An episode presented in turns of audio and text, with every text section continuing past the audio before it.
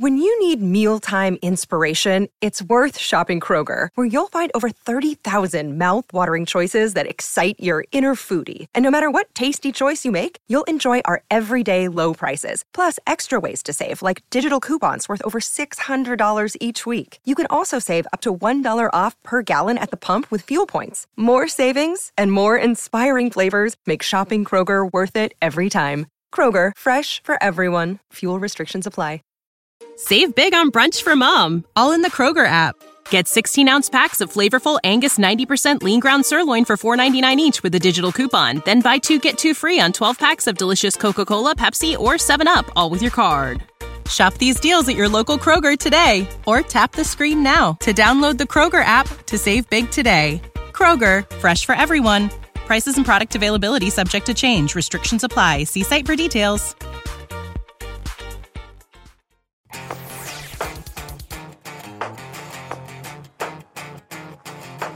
Hey Tommy, guess how many uh, Nissan Zs I've owned in my life?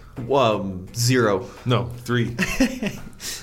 so you can imagine how excited I was uh, when we had the chance. Well, I should say I had the chance to go and drive the brand new Z. It's no longer like a 240, a 350, a 300 ZX. It's now the Z. Yeah, we need to have a conversation here at TFL about how we allocate the press trips because that sounded like a really fun one. Yes, but I've owned three of them, Tommy, so that's why I got to go on it. And in this podcast, we're going to be doing much more than that. We're also going to be talking about a trip you went on, Tommy. What did you go drive? Well, I got to spend some time with the brand new Kia Sportage, but we're also going to talk about a bunch of other stuff like the C Class. Yep. Um, a few questions that you guys have asked over the past week.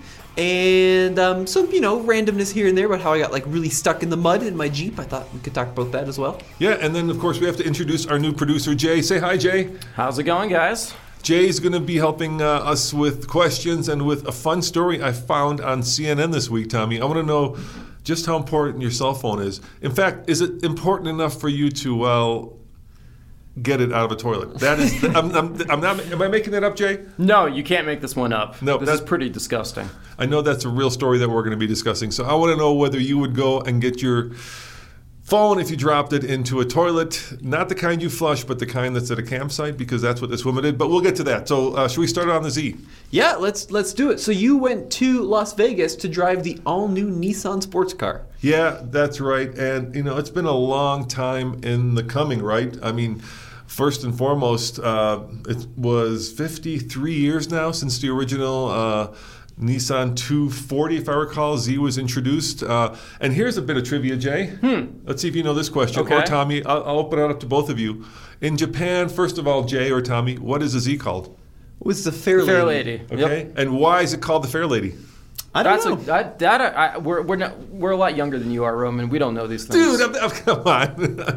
when this thing was introduced, I was like five years old or something. no, So- you were in high school. No, I was not. in What high year was it introduced? Like 1940? 1970. Okay. Well, I mean, Tommy and I have an excuse. We just didn't. You were yeah, we were not alive. Yep. All right, so um, you know the the Fair Lady name, okay, uh, came before the AZ. Actually, in Japan there was a, a I believe it was a sports car that was also called uh, the, the Fair Lady.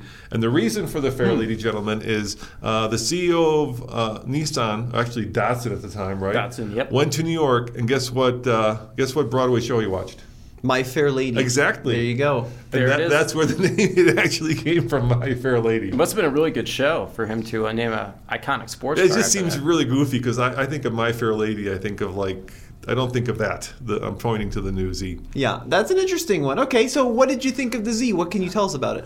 Uh, well, first and foremost, uh, I think they nailed the styling. Uh, so what they tried to do is incorporate uh, a little bit of the retro with those like. Uh, LED round headlights. There you can see the, the old one compared to the new one. Uh, and then, of course, they gave it more power, gentlemen. Uh, 200, um, actually 400 horsepower out of a twin, twin turbo uh, V6 uh, and 350 pound foot of torque, which is about, I think, 68 more horsepower than the outgoing model, which was a 370. Well, one thing I didn't know, which which you told me, which I thought was really interesting, is I thought this was an all new car from the ground up, but you said it actually shares a lot of its chassis development from the old one. Yeah, yeah. So that, you know, it is a new car, but they did use a lot of the old chassis.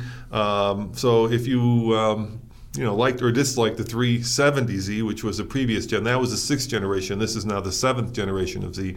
Uh, then you may not like, or or you may like this car. It really depends. They gave it a little bit of a wider tire and bigger, um, bigger shocks and better suspension to give it a little bit more track worthiness.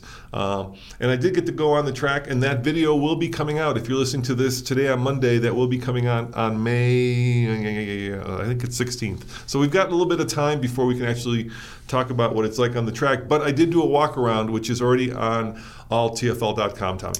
Now, did they make the interior better than the old one? That was one of the big problems with the old one. Uh, they did. Uh, so some of the switchgear is still shared. Yeah, like it looks like the window switches and like the door handles, Yeah, pretty similar. Yeah, the door handle's the same as the old 370. You see the little uh, uh, rear view mirror switch? Uh-huh. You know, that's exactly out of any other Nissan product. Uh, but in general, uh, the thing that really impressed me, Jay, uh, as well, was guess what? Look Hmm. What? At, what do you see there? What, what's so cool about that picture? What's the most important thing on that picture? He had a manual transmission. Exactly, he found it. Yeah, it comes with an automatic or manual, a nine-speed or a six-speed manual. What is- nine-speed automatic, six-speed manual. What does this little button do that has the, the shift pattern on it? Oh, good question. You know, Jay? That's that's the Um, fun button. Overdrive feature? No, rev matching. Oh, okay. So it rev matches, uh, which is really cool. And the best thing, guys, I got to do is they had uh, the 370, then they had the manual uh, version of the new vehicle and the automatic, and they got to do uh, accelerations. So I was able to do a video where we went from 0 to 60 in the last generation, the new manual, and the new automatic. And that is also coming up on TFL Car. I can't wait to show you that one. Yeah, gotcha. Gotcha, gotcha. Wait, what's this mean? Well, I, I think every time you turn your head, you're going to lose your audio. Oh, thank you for the. Uh, Yeah.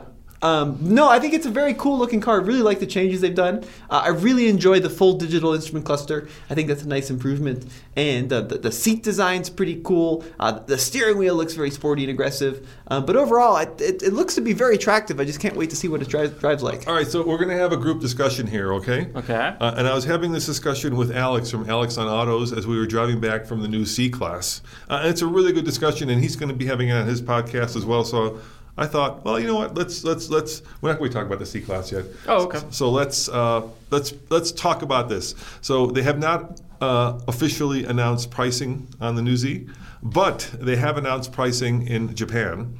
Uh, so in Japan, the new Z is going to cost just over five million yen, which translates to about forty-one thousand dollars in America. Okay. That's that's pretty good. Yeah, I think that's pretty good, don't you? Fair. Yeah, I, I, I do think that's fair. I do wonder if it's going to be more expensive for the U.S. market. Um, so we'll have to find I, that out. I would bet it's going to be less. That, that would be my guess. Well, what's the uh, what's the And that might be discussion? an informed guess. What's the discussion that Alex wanted to have? So the discussion that we're going to have is for fifty thousand dollars or less, which includes the new Z. What performance sports car would you gentlemen buy? So I'll start with you, Tommy, and then how about you, Jay? So let's talk about the cars that are on our list first. So just off the top of my head, the cars that are on the list are well. Let's go through it, guys. I mean, we can come up with this list. So um, obviously the Z, but get this: the Supra starts at over fifty. So unfortunately, it's not on the list. well, Is that even for the, the base 2.0 engine? I think so. Yeah. Alex said I think it's le- it's more. no, the, the two liters a lot cheaper than, than the Why, three why liter. don't we Google it? Why don't we find out? Uh, the the the Supra 2.0 is actually very affordable for what it is. Um, so let me get the exact price: forty three thousand for the Supra 2.0. So that so you could have the 2.0, but you couldn't have the 3.0. I bet. I bet you that 3.0 is probably about another 10 grand. Yeah. I would imagine so. Let's see. Supra 3.0 is mm, 50 something. Yeah. Yep, there it is. So it's over. So the 2.0 has how much horsepower? It's probably you know not 400. I don't want to get it wrong. Okay. Um, 2.0 starts at 43, 3.0 starts at 51, and the 2.0 has a 2 liter squin scroll, squin, Twin twin scroll. scroll single turbo. And where are the full specs here? Mechanical and performance. It has. Um, why has our internet decided to go so bad today? What is going on? Because it's raining outside, Tommy. yeah, apparently it doesn't work when it gets wet. Uh, 255 horsepower. Right. So I mean, you know, for in Japan at least for fif- 41,000, you can get a 400 horsepower Z versus a 250 horsepower Supra. Right. And the Z, unlike the Supra, and this is once again good or bad depending on your point of view, is not um, you know shared with a BMW chassis or powertrain. But keep in mind, there's a lot of other kind of more indirect competitors. Like you could get a hell of a Mustang GT for this price. Yeah, You Mustang, so, so you can get a Mustang or a Camaro. Camaro SS, yeah, even a Challenger if you wanted something. You could get a Challenger. You could also get a WRX. Yep. Hmm So that's another one. Yeah. Uh, the Cadillac, uh, one of the one of the black wings is under 50k. The probably the little one, right? The little one. CT4. Yeah, Yeah. definitely. Yeah, that- CT4. That one's under 50k, so that is also a competitor. Well, okay, Jay, I'm gonna let you answer first. Which one of these would you go But for? there's still more. We haven't we haven't gotten them all. So Yeah, there is one actually I'm thinking of. It's a lot less powerful, but there's the Toyota 86. well, I was gonna talk about those in the Miata, but um, those are kind of a class lower, wouldn't you say? From a from a horsepower and performance standpoint. I'm just saying sports car for under 50k. I, I'm, we're not classing them. We're just there's no particular classes. There's just a sports car under 50k. So now you, that those both qualify. The Miata and the GR86. The WRX qualifies, of course. The Mustang, the Camaro. Well, if uh, you're talking WRX, so then you have to talk about like Golf R, Yep, Golf GTI. Yep, Golf R, Golf count, G- yeah. Yep, they count as well. Um, so there's there's a, there's like probably at least a dozen of these cars. Uh, uh, I also think there aren't there some like sporty A class Mercedes that, that are under 50k. Well, How about the BMW, the M M2? No, no, Uh, that's that's A going to two be series? Mm, maybe a two. You could get like an Audi S3, I think. Right, Audi Jay? S3, definitely. Definitely, that would Definitely count. Audi S- 45. Yeah, Yeah. Uh, Tell me, what does the uh, BMW M240i run for? uh, that's going to be more. that'll be more. I bet he's right. Yeah, that's going to be more. But you could probably get a base two series for under under the uh, price. Um, anyways, which of these Jay is sounding attractive to you? Miata, all the way. I agree. That's my choice. It's affordable. It's Yep. fun. It's reliable. Yep, I agree. That's and the you- choice. You, just can't go wrong. And But I it's mean, slow. Roman can't fit in it, so It's I don't I fit, understand. The problem, guys, for me is I don't fit in three of those cars. Actually, four. I don't fit in the Supra. I don't fit in the Miata. I sort of kind of fit in the GR86, and I'm 6'2". Uh, and unfortunately, I don't really fit into this. I kind of sort of fit into this. It's a little bit bigger uh, than the Supra, but once again, they made the roofline super low. Uh, and I just wish that Japanese would consider that there are people like my height and girth, Tommy, who, who do not like having their head hit the ceiling when they're driving a vehicle or leaning way back when they're driving it. How about you? Which car would you pick? Um, Miata. It's it's the best you. sports car in the world. You can't beat it. You know, it's cheap. You can pick up a Miata for thirty grand. You have twenty grand left over. So, so uh, Jay, Tommy went autocrossing this weekend. Oh, Uh, yeah. Want to tell us about that? Um, yeah, not too much to talk about. Just driving around some cones for for a full day. It was a ton of fun.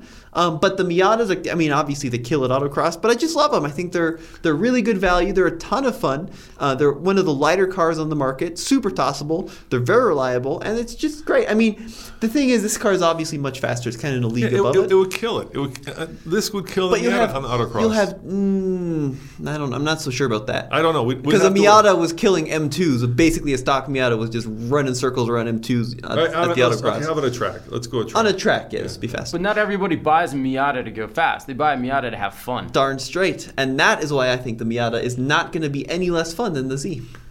Well, I mean, they both have a lot of heritage, right? They've both been around a long time. You can, by the way, get an M240 for under 50. You can. I 48, thought so. 48 550. The very base minimum M240i you can do. Yep, that's But I think true. they're only all-wheel drive right now, Tommy. The rear-wheel drive is coming out this summer, supposedly. If you want rear wheel drive, you have to get a So, 230. so I I mean, I'm gonna, you know, be honest. I'm a huge Z fan. Like I say, my dad, your grandfather owned one. And then when uh, he passed away, he left it to me. And then uh, I've owned two others previous to that. Uh, the 300ZX twin turbo guys is the favorite car I've ever owned, and I've owned probably too many to go through in one show. Uh, and it's funny, Tommy. I was thinking to myself, like, you know, we've been recently buying some of the cars. Uh, that I wanted to buy or I've owned when I was a kid just to kind of relive them. And the one I've refused to buy is a 300 uh, ZX twin turbo because I've been afraid that it's going to wreck the, the, the the kind of you know the, the, the, the image that I have of it. Like, don't meet your heroes again. Um, so out of all those cars under 50k, I would love this car, but I just don't fit. I will say, if I was wanted something a little bit faster, I would get the Mustang GT all day long. How about you, Jay? Are you into the Camaro or Mustang? Definitely the Mustang over the Camaro. Yeah. Because you can get that Mustang GT, the coupe, for what? A little over 30 with a 5.0. Yeah, six speed manual 35. Speed transmission. manual, kind of a bare bones all-American muscle car, Yeah, but you know, there's and a it new will one. break the bank. There's a new one coming, so I, I I always hate buying ones when there's a new one coming. Right, we've been, seen spy photos of it, uh, and the interior. We just rented it in. Uh, Yeah, but that was a rental car. and That was- thing's gonna was- be- It was pretty sad, Tommy. That thing was roached. Of course, it's going to be pretty It sad. was. but I think a yeah base GT fastback starts at 37. Yeah, right? that's right. Yeah. The five liter Coyote. That's going to be a, a heck of a thing just to cruise around in. So if I wanted to go faster than the Miata, I would probably go Mustang. But Roman, bear in mind that that five-liter Coyote is probably not going to stick around after when the seventh generation Mustang arrives. uh, yeah, that, that, and they're going to hybridize it, that but it's could not be going to be just naturally aspirated. So like this is the time to get that purest V8. I do like the Supra 2.0 Mustang. though. That's Yeah. a fun car. Yeah, we're getting one today, I think. What are we? The uh, Supra 2.0. Yeah. We're not buying it. Just Well, no, no, we're, we're, we're getting a loaner one this week, and We um, I, I really last time I drove it, I was really impressed with it. It's not very fast and it doesn't sound very good, but it is a fun car to cruise around in. So none of you would even consider the Z, huh? And- and you're not going to have the height problem that I have. Yeah. Well, Especially you, Jay. Thank you.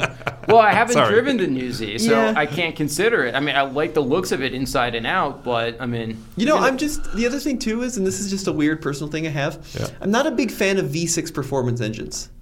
I really They don't like sound good, do they? I really like straight sixes. I love V8s and four cylinders, but I don't know. I just V6 and, and they just uh, they don't do much for me. we have a video with the exhaust note out there, so if you want to hear it. But yeah, a V6 never sounds well. Well, unless you're like I mean, an sounds- Alfa Romeo GT V6. And, and I said that on purpose. It never sounds well. It always sounds a little sick to me, right? It sounds like it's like it's got a bad cold. a V8 sounds much more healthy. Yeah, I, I did like that. Uh, the other one that would be at the top of my list, though, is I'd probably get a GR86 over this as well. Um, Wow. We, just drove that recently, and that thing was awesome. They really did a good job on the So, new so, GR86. um, so on this program that we went on, right in Vegas, we, we worked. Me and uh, Ian, our videographer, worked really hard to get all the videos done, uh, and then they had kind of a typical, um, you know, catered lunch. You know what that is? Like, you know, you want the beef or you want the chicken, right? So I was on my phone. I'm like, I think they have In-N-Out burgers in Vegas, and they do. And there was one like eight minutes away. Uh, so we drove a, a bright yellow Z uh, to the In-N-Out burger, and I got to say, it made quite the stir, gentlemen. Really? People, people were looking at it. People were pretty impressed. They were, especially yellow. Yellow is one of those colors that you either love or hate. Would you agree with that? yeah, but this is not just any yellow. This is like This a is like- highlighter green almost. fluorescent. Yes, it's It'll like glow in the dark. yeah, it's not a good yellow. But people were looking at it. People were like, Well, sure, a they lot would of look people- at anything in that color. There was a there was a, uh woman who walked up to me and she said her uh, brother had owned one, and so she was curious about it. I mean, I think whenever you have an iconic car that like you know either you've owned or somebody you knew has owned, it always creates a stir when a new version of it comes out. All right, well, should we move on to the next segment? Yes, let's talk about that story. So uh, here, here's a question for you. And Jay, could you read this story? It was on CNN. Yeah, Um, this so- is Go for it. a little disgusting, but I'll let you guys think about this. Yep. Um, because I want to. I want to know. Here's a question I want to know. How important is your phone to you, and is it as important as it was to this woman? So read the story. Okay, the headline is Fire crews rescue Washington woman after she falls headfirst into a toilet. yeah. If you think hiking stinks, get a load of this. A woman was rescued by two fire crews after she fell headfirst into a vault toilet while trying to retrieve her cell phone at a park on Olympic Peninsula, Washington State. The woman in her mid 40s was using an outhouse on Mount Walker, which is a popular destination for hikers apparently, uh, earlier this month when the accident occurred, uh, according to the uh, local fire department. Basically, a vault toilet is a waterless, non flush toilet usually placed at outdoor locations like campgrounds, so named because the toilets store waste in an airtight vault underground. After dropping her phone in the toilet, the woman disassembled the seat and housing of the toilet in an attempt to reach it, the fire department said on Facebook. it gets better, or worse. She used a dog leash to try to, quote, fish it out before using it to support herself as she tried to grab the phone. Uh, but the attempt failed and she slid into the toilet. Uh, fortunately for her, after about 20 minutes inside the vault, she was able to find her phone and use it to call 911. There you go.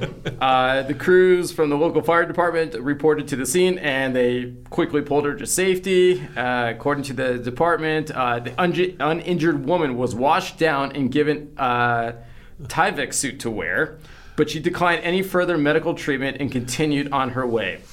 The department said the patient was extremely fortunate not to be overcome by toxic gases or sustain injury.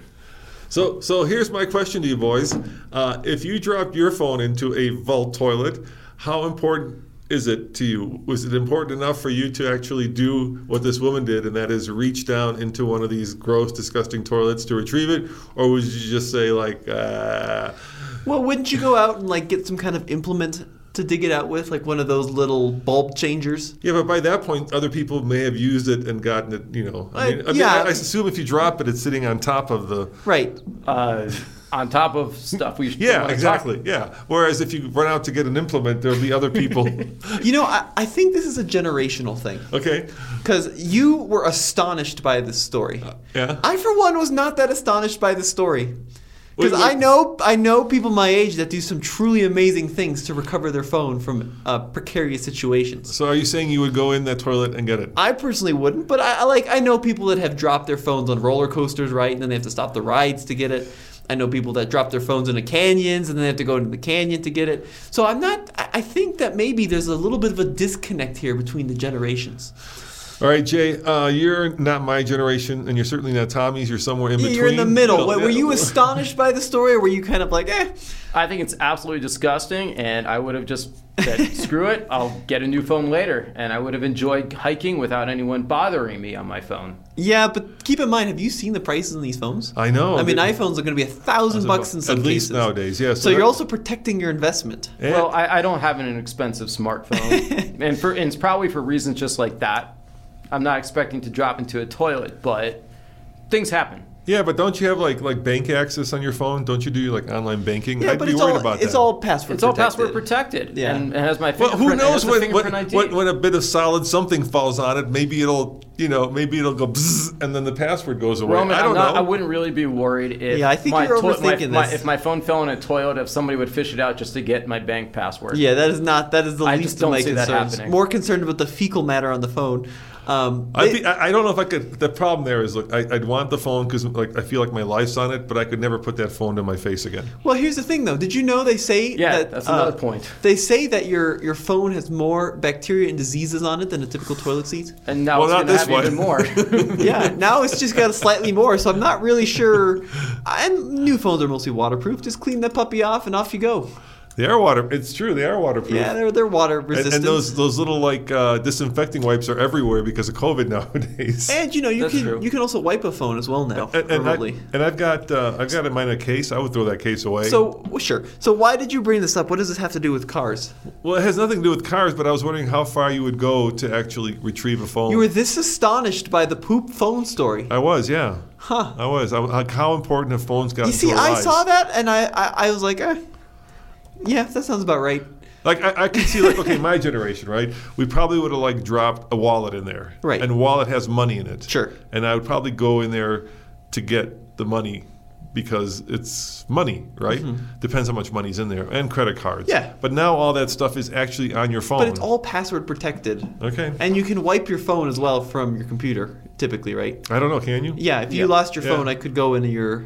You could find my iPhone How, and how wipe do you wipe my phone remotely? You Yeah, can. for sure. All right. All right. Well, Absolutely. anyway, I think we've done enough of the uh, the phone. Let's talk about some more cars. Um, Tommy, you got to go and drive the uh, new Sportage. I did, yes. So the all-new 2023 Kia Sportage. Um, it's a it's a hugely popular vehicle for Kia, and they're actually I don't know if they did it, but they were trying to set an all-time record this month for the most Sportages ever sold. So they actually introduced the the Sportage a little while ago and just hit dealers. Um, I, I think in March they were saying. Uh, but yeah, I drove the new one, and I also drove the um, hybrid model. So they've got they've got two now. So the hybrid model's coming here shortly, and then there's also a naturally aspirated one. And that video is now including driving impressions on alltfl.com. And I watched it and I saw that you were uh, doing a collab with Sofian. Yes, we did a collab and we took it off road. They built out a pretty cool little off road course, and we drove something called the X Pro, which is the off road model.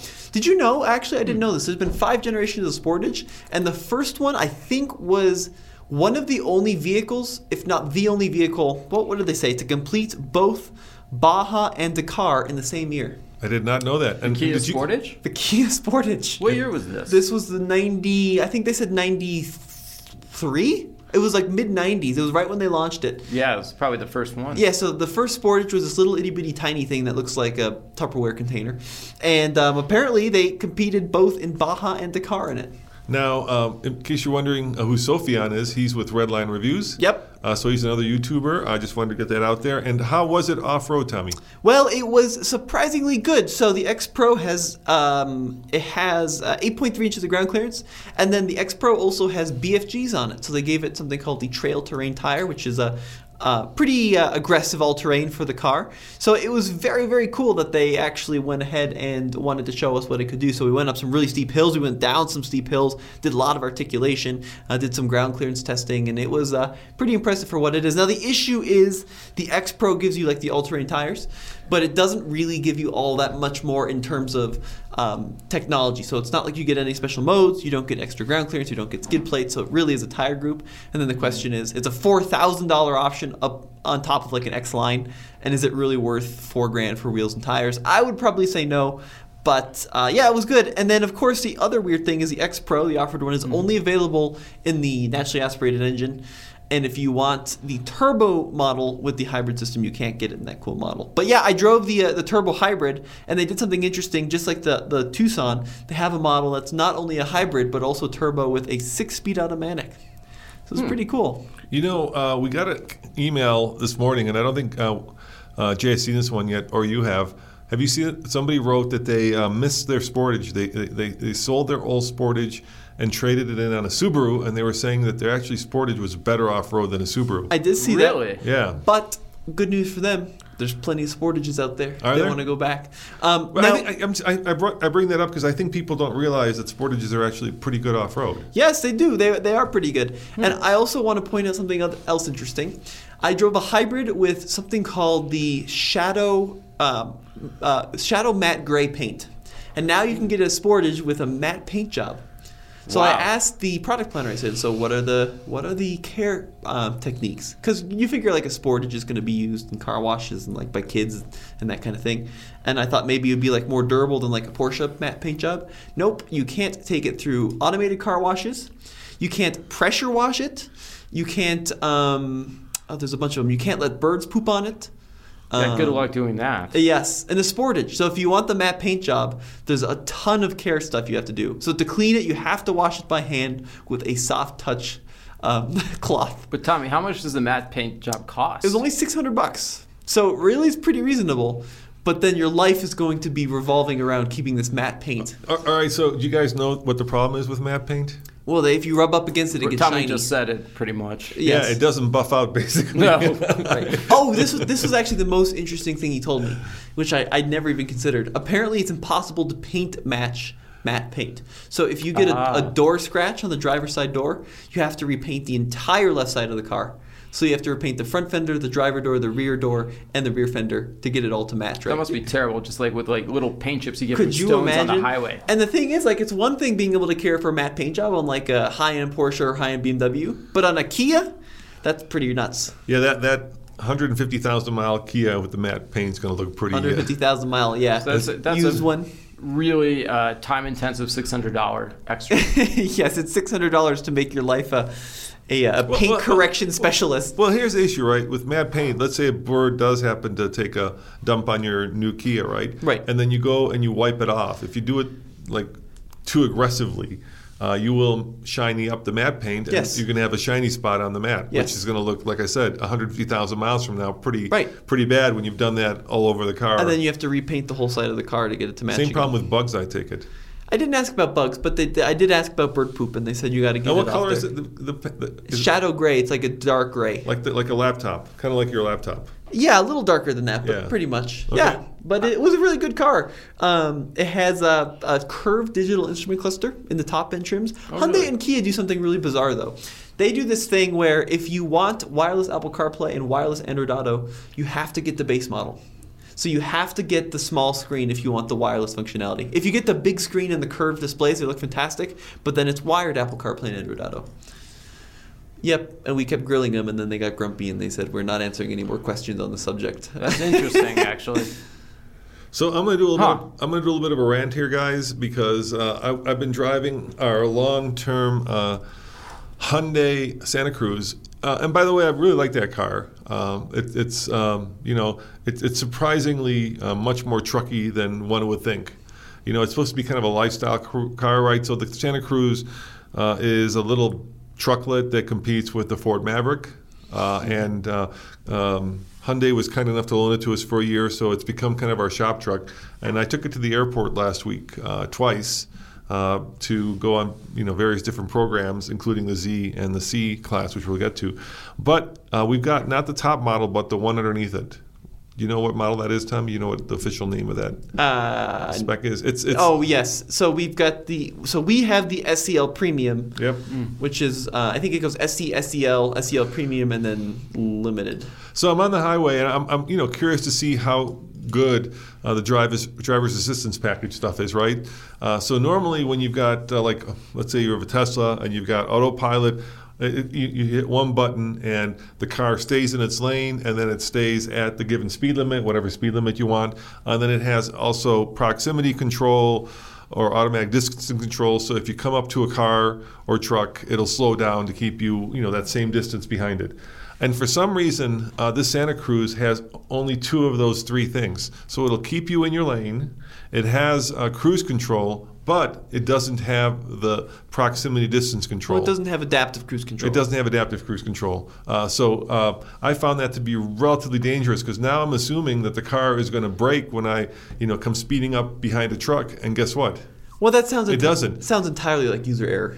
No, it doesn't. Why would you expect it to have one but not the other? Because I, because I, they're kind of being packaged now, right? On every other car, even our Subaru that we that we had, right, the Crosstrek. Yes. They're packaged as one driver assistance program, like like autopilot on a Tesla. now I've got a. Uh, But, but now there's three really there's three different systems, and one of them isn't there, and so you expect the vehicle to kind of drive well, the, itself, the but two, it doesn't. The two main ones. There's really two main ones. There's adaptive cruise control and lane centering. Those are your two primary highway adaptive systems, right?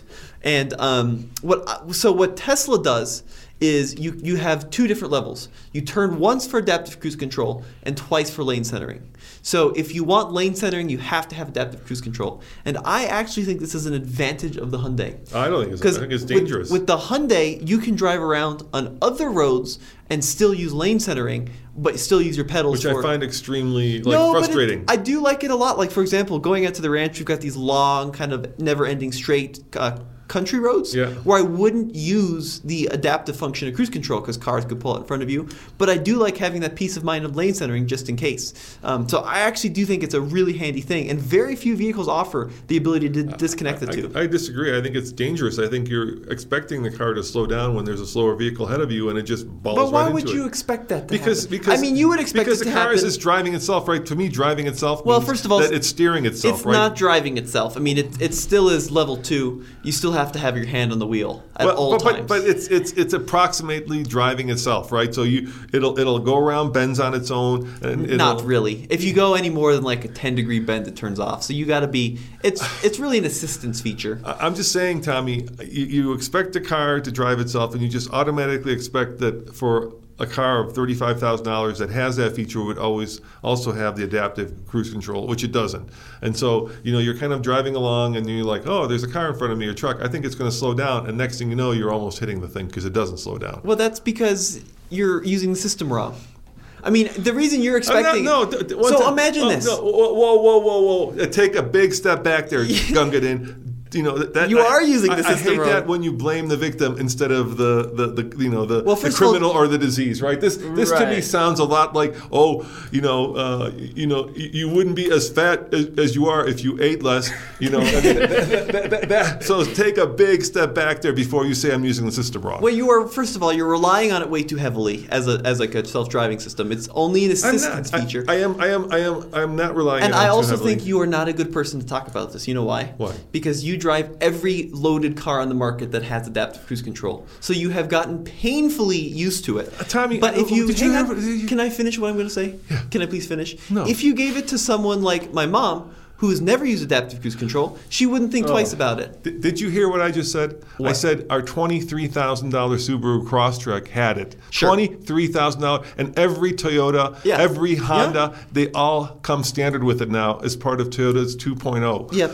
Right. So, so I am not driving the Lamborghinis of the world as you're implying that that automatically Right. have it. I'm talking about a twenty-three thousand dollar Subaru Crosstrek that has it. I still think you'll find there's a lot of folks out there that's never once touched adaptive cruise control, and they wouldn't expect it to brake. And that them. would be me. Yeah, And I was just go. gonna. I was waiting for the moment to jump in. Please do, because you have a Crosstrek. I do. I have a brand new 2022 Crosstrek Sport. Mm-hmm. And it's got the EyeSight, Yep. all that standard. I tried it. I don't like it. There you I go. like. I call call me old school. That's fine. I like to drive. I agree. I like to be in control. I I, don't like even when I was a teenager learning to drive. I didn't even like cruise control. Yeah. Standard cruise. I just like to be in control of the vehicle. No, I That's like simple. I like the lane centering because on a long trip it kind of helps you out just a little bit. But when I'm on a road trip, I don't use adaptive cruise control because I had a really bad experience with it once, and ever since then I don't well, you really can't, you trust can't it. just throw that out there. What happened? Well, you had a similar bad experience. Uh, it was in a Tesla, and it went into full emergency braking because the adaptive cruise control thought an overpass was a wall, and you almost got rear-ended, right? And ever since then, I don't really trust the um, someone else, a computer, to be relying on the brakes. Tommy, mean, I trust me. yeah, I agree. I trust Jay too. We need Thank Jay. Jay assist. assist. So, Jay, you want to drive me to the airport next time? I'm like Anyways, gonna I uh, just think it's a slippery slope because if you start relying on this stuff as full driving technology, that's when you're going to get into the big accident. uh, autopilot, full self-driving. Yes, exactly. those are going great. That's Yeah. horrible. I think no a problems whatsoever. Terrible piece of marketing. Yeah, exactly right. So I'd like the, to be able to disconnect adaptive cruise. Now, to your point, if it wanted to be competitive with Toyota, it should have standard adaptive cruise. Hyundai's kind of funky like that. I think it has standard lane centering, if I remember right. Actually, I know it does because I was just in a base Elantra that had standard lane centering, but not adaptive cruise. Um, so it's kind of funky I'm- that they go I'm that just telling you, Tommy. Uh, you know, don't blame the victim. Blame the technology. well, the And- government would blame the victim. and- and- it's and- worth noting. If no, you, no, if- the government actually will blame the driver. Yes, which is what you call the victim. You were the driver in that. Right, instance. Call it, yeah, your insurance but, but, company. But, but hold up here a second. Hold up, gentlemen. I, I, I, I wager that there will be people who will, using the system, uh, potentially or definitely rear end another car because they will be expecting, right, for the car to slow down when you're having the steering wheel steer for itself, and it won't, and it's going to create litigation. I'm just telling you. I, you know, oftentimes when you know when we see a problem, we get to see it first, and then we wait a little bit, and then next thing you know, you know there are stories out there where the where the thing has actually Well, done the thing any? that we're afraid of. Have you seen any? Any stories? Like it's that? too early yet. No, it is not. That system's been around for quite a long time. I, I think no, because you have to you have to have you have to have the complete proliferation of. but here's the thing. I mean, It's Hun- just starting to proliferate right uh, now. I'm not so sure that because Hyundai's have been using this exact system for quite a number of. of um, No, no, I'm not saying Hyundai owners. I'm saying let's say you just let's say you had like Jay has uh, Crosstrek, and you're used to having the system also have as part of the suite of I'm doing air quotes here self-driving technology. You're used to having it slow down when there's a car in front of it, and then you get into Hyundai and you turn it on, and it looks and smells and feels just like the other one, right? The only thing that's missing is uh, it doesn't have the little icon that shows you how far you want to stay behind the car in front of you. So you turn it on, it starts steering for itself, cruise control sets itself, and you're just happily driving along, paying attention, and then there's a slower truck in front of you, and bam! Well, important note: cruise control doesn't set itself. You have to, you Well, have you to hit- tell it to turn pu- it yeah, on. yeah, of course. I don't think it's going to be a, Right. a, a big issue. All right. Um, and I think if it is an issue, that is the driver's fault because at the end of the day, it's a driver's Well, responsibility that is to be certain- in It is the driver who engaged Yes, that system. They are in full the control of that automobile, and it's their their their job to be. Well, when, well, when when Hyundai's attorneys call you up because they've listened to this podcast and there's and there's litigation and you, you could be the test you could be the expert Yeah. you know person who testifies that it's the driver's I mean, fault it- and not the it's not the happened- car's But fault. but don't some of these cars have like like in airplanes like these little like black boxes full of data? Yes, they so like absolutely if do. you do Yes. this goes to litigation and the owner says, "Hey, I use the system correctly." I mean, when look at the black Teslas- box. You know, exactly. when Teslas Tesla. crash, right? Do they? Is it the, is it the company that, that gets in trouble, or is it the driver? There's so much litigation around there right now. but usually it goes to the driver at, at fault, and that's why Tesla has that little disclaimer, Th- right? There's a lot of litigation, and there's, in fact, uh, a candidate now. This is the latest news running in California, uh, only on Tesla self-driving. That is the candidate's only. Uh, Doesn't surprise me. yeah, only platform, basically saying that Tesla has built and created a, a vehicle that is dangerous and should be uh, legislated. Uh, so, uh, you know, there's a lot going on around this. Anytime you have new technology, obviously, it takes time for people to adopt and adapt to it. It takes time for it to proliferate throughout the entire car market. You know, the average person is not driving a new car, obviously, right? They're driving older cars. But I found it to be uh, disconcerting, and I was paying attention, and I think it's going to it's going to create or will potentially create issues. Anyway, we've we've certainly, you know, beat that dog to death. Well, I, the other thing too, um, you have to consider is doesn't that Santa Cruz have automatic emergency braking? So even if you were coming up on a truck and you forgot, wouldn't it slam on its brakes? I at think it has automatic emergency braking. Yeah. I think it's up to. I'm not sure. the sure. forward collision avoidance assist. I'm not sure. Does it work up to like highway It speeds? should work at any speed. Yeah, because the Mini st- w- w- started to freak out the other day when I pulled up on a car too fast Did on it? the highway. I don't know. Maybe it'll. yeah, it didn't good hit the brakes, but it did go into the full. "Er, er, er, er." You know what I really hate though is when the system, like the lane centering, takes effect a little prematurely. Yeah. You're like a few centimeters Well- away, and all of a sudden the steering wheel just. Well, it's interesting, right back, and here's and where it it's also like- gets confusing because there's two different technologies at, at, at play here. There's like lane keeping, right, which will nudge you back if you start to leave the lane, Yes. and then there's lane centering, which is designed to keep you in the middle of the Right. lane for for kind of Right. um, the assistance side of it. All right. So what you're saying, Tommy, is if it has, and I, this is now we're just speculating. So let's not. You you know, So- please don't. If you're an attorney and you're representing somebody who got in this accident, please don't. So call here's up. let me let me let me tell you what Hyundai calls it. So there's lane keeping assist, uh, which warns you through audio and visual cues if your vehicle drifts out of its lane. And then there's what we're talking about, which is called highway drive assist, which um, is uh, the thing that keeps you centered in your lane.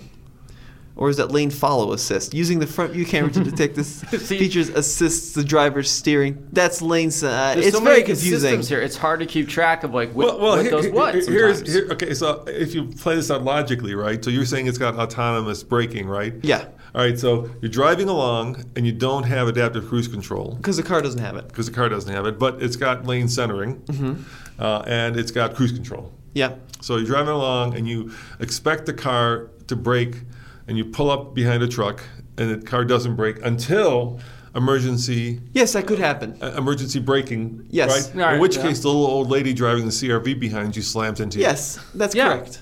exactly. But yeah, that's correct. There's a possibility. Right, because you just slammed down your brakes. Right. But she should have kept distance. in- But to why begin are you relying on the car to do your braking when you don't have adaptive cruise control? That's just stupid. I, I did. I expected it to do it, and it wouldn't. well, that's your fault. You should have you should have paid more attention. It doesn't have Dad, it doesn't have any of the the features that it should have for adaptive cruise. It doesn't have the distance control. There's no way to adjust the distance. So that should have been a good hint to you. Huh, this car doesn't have adaptive cruise control. I'm, I'm just saying, Tommy. You know, I'm very, I'm pretty good at technology, and this came as a bit of a surprise, and I found it a little disconcerting. We got to get you out of S classes. No, you know, no, no. uh-huh. Or Once Hyundai again, Santa Cruz's. Or yeah, we gotta gotta get you into more.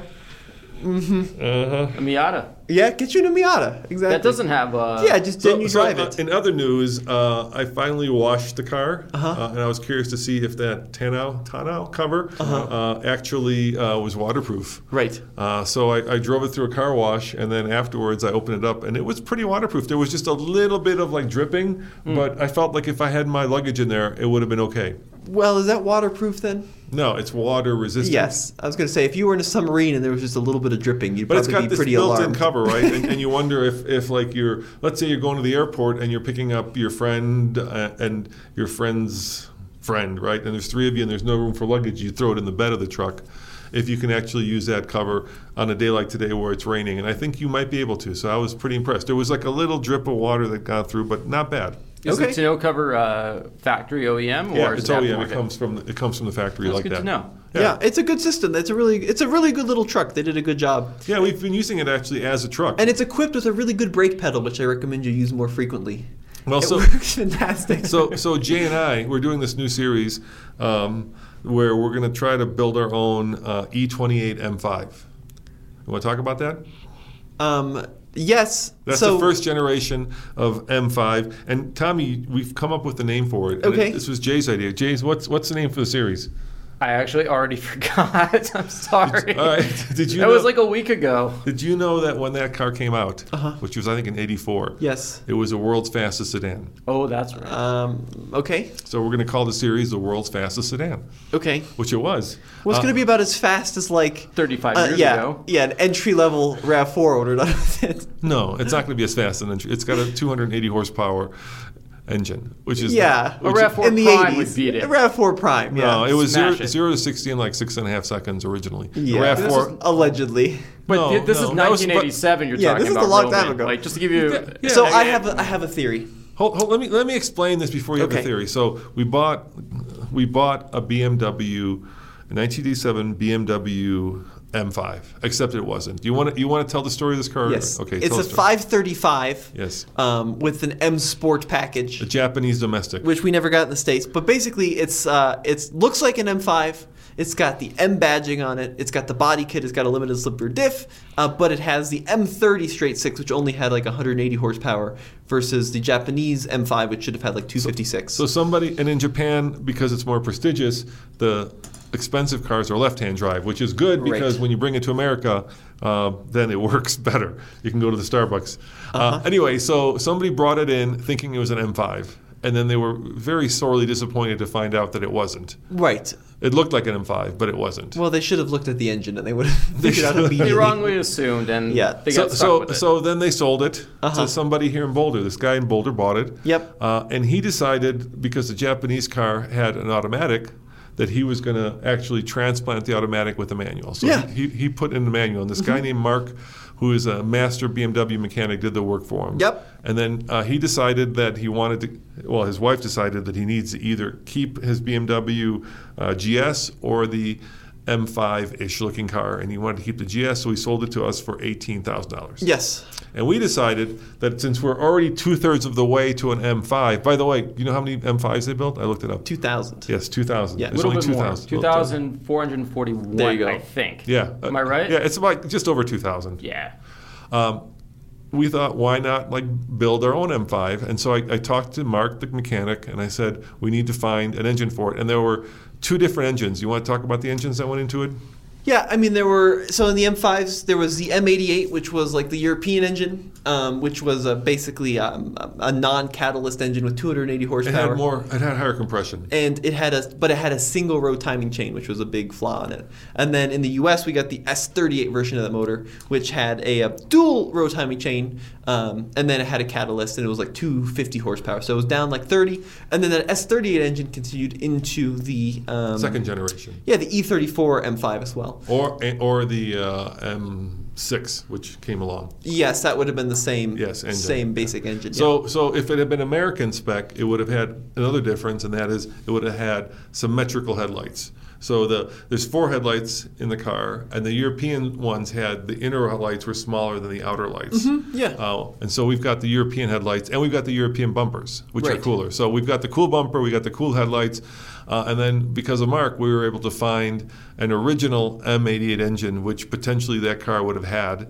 Uh, that was sitting at a shop in uh, San Diego. for like 15 years on the floor. well you say it would have had it Yes. the european one would have had Would it have had it, yeah. Which But- was the one they imported. The to- Japanese one, I think, would have had uh, S38s because Japan had really strict emissions. Standards. I don't think they imported the first gen. they may into- not have imported Right. the M5 at Right. all. So the car we would have had with the with the bumper and the headlights would have had the M88 power plant. Yes. It wouldn't have had the American power plant. Right. Right. Uh, and so we found one of these engines uh, in San Diego. Mark found it for us, uh, and uh, it had been sitting on the, the shop floor in San Diego. And um, this is a long way to get back to the Hyundai, but we're getting there. We're- it'll come. It'll make sense in a It'll make moment. sense in a second. Yeah. So we found it, and we sent Alex and Case to go pick it up, which they did, uh, and brought it back. And we paid eight and a half thousand dollars for that power plant, which seems like a lot, but I feel like M5s are probably going for like 50k. So right now we're at eighteen thousand dollars for the car and eight and a half thousand dollars for the for the plant. And then me and Jay loaded it up into the Santa Cruz, uh, which right. uh, and, and Mark thinks the engine weighs about 500 pounds. Yeah. Uh, and it, yeah, it did really well. So we put it in the Santa Cruz, couldn't shut the tailgate, uh, and drove it to Mark, where we unloaded it. Uh, and Mark uh, immediately uh, took the uh, header off. And tell him what we found, Jay. Uh, it was blue. The header or the head? The head, sorry. Okay. Head. Yeah. Well, It was painted blue partially. It the should engine not was, be the engine painted was blue. painted blue, which was a, I I guess that was because of a pretty well-known BMW tuner. Um, but uh, we found that actually inside it all looked pretty good. Good, yeah. Considering its age and it just sat for a long time. But Mark Mark said something which was a little terrifying, and it turned out to be, uh, unfortunately, a, a bearer of bad news. He saw that the engine had no spark plugs. Yeah. So, what do you think happens to an engine that sits by the ocean for like 15 years with no spark plugs? Well, why did they take the spark plugs out in the first No place? clue. We had no That's idea. also an alarming. We were puzzled too. No clue. We had no idea. So, Yeah. so Mark took the engine apart Uh-huh. uh, and found out that the pistons were rusted. Yes, that sounds about right. And uh, unfortunately, that's expensive. But fortunately, he knew the guy from the shop we bought it from, and he's going to cover the cost of, of either fixing or I don't know how they're going to fix the pistons, but they're going to redo the pistons. Uh, so we're going to have to rebuild the engine. But I kind of expected that. Right, and we're still missing like a lot of wiring on it. No, it came with the wiring It had No, harness. the wiring harness That's was good. there. Yeah. Um, and, now- and, and there's something else to cool. Right. Tell them what happened when we took uh, when we took apart uh, Jay the the little box, the little computer box. It was still functional. Yeah, but what, what was in the box? What was cool about it? It had a special little chip. Oh, Okay. Jay doesn't remember. I don't remember. So we took apart the little computer box, right? Yep. Uh, and inside was a chip, and guess what? It, what it said on the chip? Uh, what? Dinan. It, it was. Oh, oh, that's tune on right. it. Yeah. yeah, it's been shipped. Very cool. So uh, Mark thinks that engine's probably putting out more like 300 horsepower. So this is unfortunately one thing that we'll never be able to. So it will never be quite worth what an M5 will be. Of course, worth. it's a monster Right. Frankenstein M5. Like, did you know where was where's the five series built? This is an interesting, Dingolfing. but not the M5. Where was the ding? So ours was built in Dingolfing. Okay. Um, and then they also they also built them in knockdown kits in Rosslyn, South Africa. Um, but uh, all M, all five series were built in Dingolfing except for the five series, which was hand as- the M5 yeah. was hand assembled at a special motorsports plant in um, um, I can't even say the word. It's in Munich. It's um That's the good enough. Munchen? it's- no, the, Munchen. the the Preussenstrasse in Munich. Pusenstrasse. Yeah. Well, wh- where was the engine built?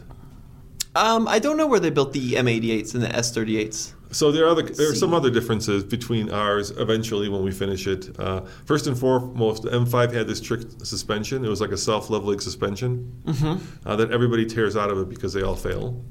Okay. Uh, and then the other difference is uh, they had power seats. They had one of the first like power seats. Oh, really? And ours has manual seats, manual sports. And I think in North America, weren't all the M5s black on tan? There were there were yeah there was maybe two colors. I There was black and white or something. I think they were. No, I Were think they all- all, the all M5s were were black, black? on Yeah, tan. yeah. Yeah. I want to say that's true. Anyways, it'll be a fun series. But the Santa Cruz held the engine pretty well, huh? yeah. Yeah, drove fine. Like, I was the, in the front passenger seat. Didn't even feel like we were hauling something like that. Yeah, yeah, and, and speaking of self-leveling suspension, the uh, Hyundai Santa Cruz also has self-leveling suspension. It does. Yeah, in the rear, pretty cool. Yeah, so when we put 500 pounds in the back, it, that kind of went, "Vroom," and then it just you know was happy. It didn't like it didn't squat a lot. And uh, considering that that truck, let or truck, has 1,400 pounds of payload, that's pretty impressive. You know where the M88 came from, right? Where? The M1. That's right. You're yeah, right. so that's another bit of trivia that Jay looked up. Uh, you remember Jay? The, the, the only other quote unquote exotic car that's a lower production car than the E28 M5 is what, Jay? The M1. M1. There you go. Yeah, It's pretty special. that's pretty special. Yeah, Well, yeah. That's what Wiki, that's what Wiki says. You're gonna argue with Wiki? yeah. What? Because the E E36 M3 lightweight was fewer production. No, it just no. But it's no, now, now you're now you're looking at a model. Like the Evo models, I Oh, think were oh, probably. But those are submodels. No, um, in general. oh, okay. right? The E28 M5 is the lowest production uh, uh, BMW outside of the original M1. There you go. That's pretty cool. yeah, that is It's a cool. Even Mark piece, was pretty impressed by cool what he piece of saw. trivia. Yeah, and you know, uh, it was pretty cool getting pulling that engine out, and we're gonna uh, do a lot to it. Um, the one thing we don't have are uh, the exhaust, the headers. We have the headers, but we don't. We actually don't have the headers. We I don't, have. think head- the do we have headers? No, have headers I don't think it has headers. I don't on think it. we have those. No. No, so we need headers and we need an exhaust. Uh, and uh, Mark suggested that we make it pretty free flowing. I Okay. think that's a good idea. Is he going to help us find? Yeah, yeah, you can get them. You can get headers Okay. for it. Uh, they're expensive. They're like two thousand dollars. Yeah, I was gonna say it's pretty And, pricey. and the coolest thing about that car, if you guys can't picture it, uh, it's got those two little round exhausts that come out the back, and they're centered, right? So there's like these two little, let's say they're maybe like fifty half dollar size exhausts that are you know stuck pretty close together that come right out the middle of Yeah. the thing, and that's what makes it special in my mind. Besides the fact that it's you know the world's fastest sedan. okay, It's gonna be a cool project, especially even Yeah, more so, so- once it's done. So the plan is we're gonna like take the car we have, we're gonna benchmark it, take it to the track, do a quarter mile, do zero to sixty, do sixty to zero probably, uh, and then you know swap the engine. Uh, and he said everything's gonna work, including air conditioning, everything. nice, very cool. Well, first we got to rebuild the engine. Yeah, that's gonna take a little bit of time. That's gonna take some time. Well, very cool. But that the Santa Cruz held it around just fine, huh? Yeah. Good to hear. All right, uh, Jay. Do we have some questions from our lovely listeners and viewers? Yeah, we do. We have one here from Shelly. She has a few questions about the 2023 Toyota Sequoia. She's currently driving 2005 Sequoia Limited uh, with a luxury package. She bought it new, loves it, uh, and then last October she ordered a 2022 Sequoia Platinum and was told it would be five to seven months before she would get it. And then in January, she was told she would not get the 2022, but the 23 model. Yeah, sounds like Rivian. Yeah, uh, except they didn't change the price on her. That's good. That's Yeah. good. So, well, so far I was, and then she was told that uh, she would have the first pick from whatever the, the dealership receives. But now she'll be purchasing a vehicle that she has never seen before, and she would like to know what our impressions are of the 23 Sequoia. Uh, specifically, will she be losing cargo room? She doesn't need the third row uh, that often, and uh, she just doesn't think that'll be a problem. But she still likes the platinum.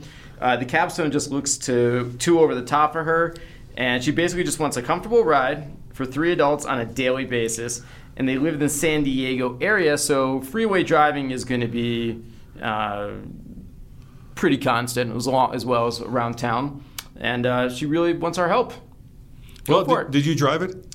I, I have not as, as much as seen as a Sequoia in person, so I'm not going to be much help on this question. Well, you know, uh, when the Tundra comes out, then there's a Sequoia because they share the drivetrain.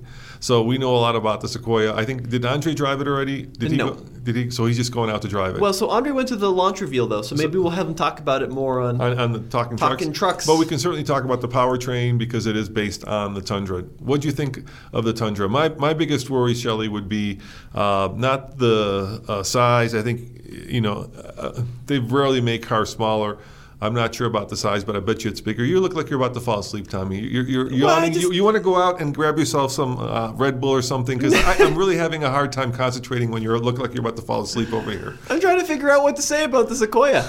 I just, I don't, I, to be honest. Well, what do you mean? There's a lot to say. We, we've got the Tundra. We can talk about that. Yep. And it's it's identical powertrain, identical interior from the driver's standpoint. Okay. Identical, uh, you know, it's basically based on a Tundra. So what do you think of the infotainment in the Tundra? That's that was my biggest problem. Yeah, it worked. It, yeah, but you had to log in. It was, it was honestly, I think that's going to be a fine SUV. I don't think it's going to, uh, like the Sequoia has always just been like bloop right in the middle. It's going to be big. It's going to be comfortable. It's going to have um, pretty, pretty good room. It's going to have pretty good tech. And it's going to last a long time. There you go. okay. That's, about all I can say Well, how about it. styling wise? It looks like a Tundra with you know a top on it. The, the, the- Yeah, like every other Sequoia. People, people in the comments said that the uh, People think the Sequoia looks better than the th- Tundra. Than the Tundra, yeah. So people like the look of the I just don't have a whole lot to add about the Sequoia. You know, I, I, I hate to say it, but I've never been much of a Sequoia person. So you're saying you're not a fan. Why don't you like the Sequoia? I just I feel like if you're gonna get a big SUV, the Tahoe is the best in class, and always will be the best in class. I feel like it's never really been um, dethroned in that manner. I think they sell a ton of them, but for a reason. I, I like the, the the the way the Tahoes look. I like the way they drive. I like the way they make use of their space. so, so according to Tommy Shelley, you're supposed to go out and cancel your Sequoia reservation and go get yourself a Tahoe. Sure. Is that what you're saying? What Do, does- do you agree, Jay? I don't know. I've never. I don't know because I just know, I these don't like Toyotas. Sequoias very much. yeah, but these Toyotas are bulletproof, man. I Yeah. mean, you can just drive them forever, But and it's, uh, we don't even know that about the new one because it's they, they be went fine. away. It's a Toyota. Yeah, What could go wrong? I mean, it's got that twin turbo V6, right? Which hopefully is going to be very good, but we just don't have the data on it yet. Well, we put 7,000 miles on it without any issues. yeah. Look, Shelley, my uh, uh, suggestion would be uh, go and test drive a Tundra. because it will be based on that. So the power will be very similar. Uh, and my biggest issue was I, uh, you know, we just got the new. Uh, Chevy ZR2, and I drove it all weekend, and I was blown away, just blown away by how good, by how good the infotainment is, and whether you we like like Buy a Tahoe. Whether we like like it, it's a different it's a different system. The Tahoe doesn't have the newest. Although the new Yukon, I think, has got the new. They just redid the. the It might the, Yukon, but the, the. Tahoe doesn't have. The one we drove does not have it. Anyway, um, infotainment is becoming much more important in, in the car driving, buying, owning experience, uh, and uh, if it's um, You know- frustrating, and I'll give you what you I mean by really didn't like that infotainment, and I think a lot of the issue it was forced me to log in. we had an early one. Once you log in, though, the idea is you never have to log in again. Yeah, but they, they, they took some pretty big missteps. For instance, you know, if you wanted auto stop start, they wanted to make that as a subscription. So immediately, No, it was a remote start. remote start. Yeah, Yeah. remote start was a subscription based fee. So immediately, I started thinking to myself, the reason they're making you log in is because they want to force you to buy things that once upon a time used to be uh, complimentary when you bought a certain level of vehicle. It sounds like she should get a Tahoe. No, I'm not saying get a Tahoe. what, what do you think? Uh, did- have you did you have a chance to drive the new uh, uh, Tundra, Jay? No, I didn't have a chance, but I have driven a, a Yukon Denali last winter. There you go. And did you Uh, like no, it? not the Denali. I'm sorry, the AT4. Did you like it? Yeah, that had the 6.2 liter V8. That thing's a beast. And I drove that out to Breckenridge to go snowboarding one day, and the roads were a little choppy, and man, I was confident driving that. Toyota does a really good product, um, and I think that the Tundra is a very solid, middle of the line kind of truck in the lineup. And I think the Sequoia will be probably just just the same. So he- here's, like I said, the infotainment issue, right? Toyota's infotainment was um, kind of uh, bottom of the pack in terms of its usability, in terms it was, of its. it was not not amazing. It was not amazing. So they got a, they built their entire in-house team. So they didn't like build it like on, you know, Android Auto, right?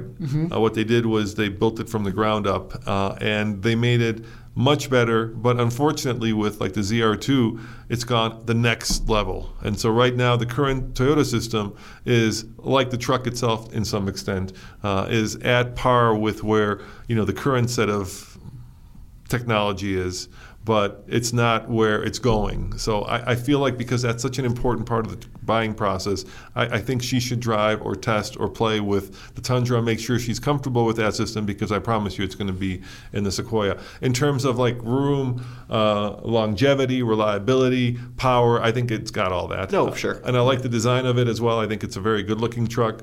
Uh, and you're right, the capstone edition is the manufacturers recently have found out that there seems to be no ceiling in how much they can charge for very expensive. Uh, and so it's like they're running out of different names to call the most expensive one. I think Ford has now like three different levels of premium truck, right? Yeah, There's, we have like there's limited King Ranch, platinum, Limited King platinum, Ranch. yep. yep. yeah, and now Toyota has 1794, now Capstone, and what's going to be above Capstone? Okay, so what's the next question?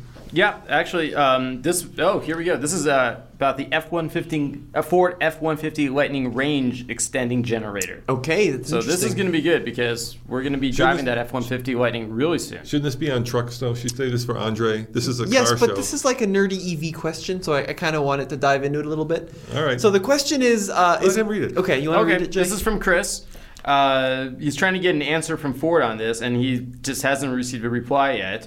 Uh, even with the manager in charge of the Ford display at a recent auto show, what he wants to know is: Will Ford include as an option the gas slash diesel generator disguised as a toolbox in the bed?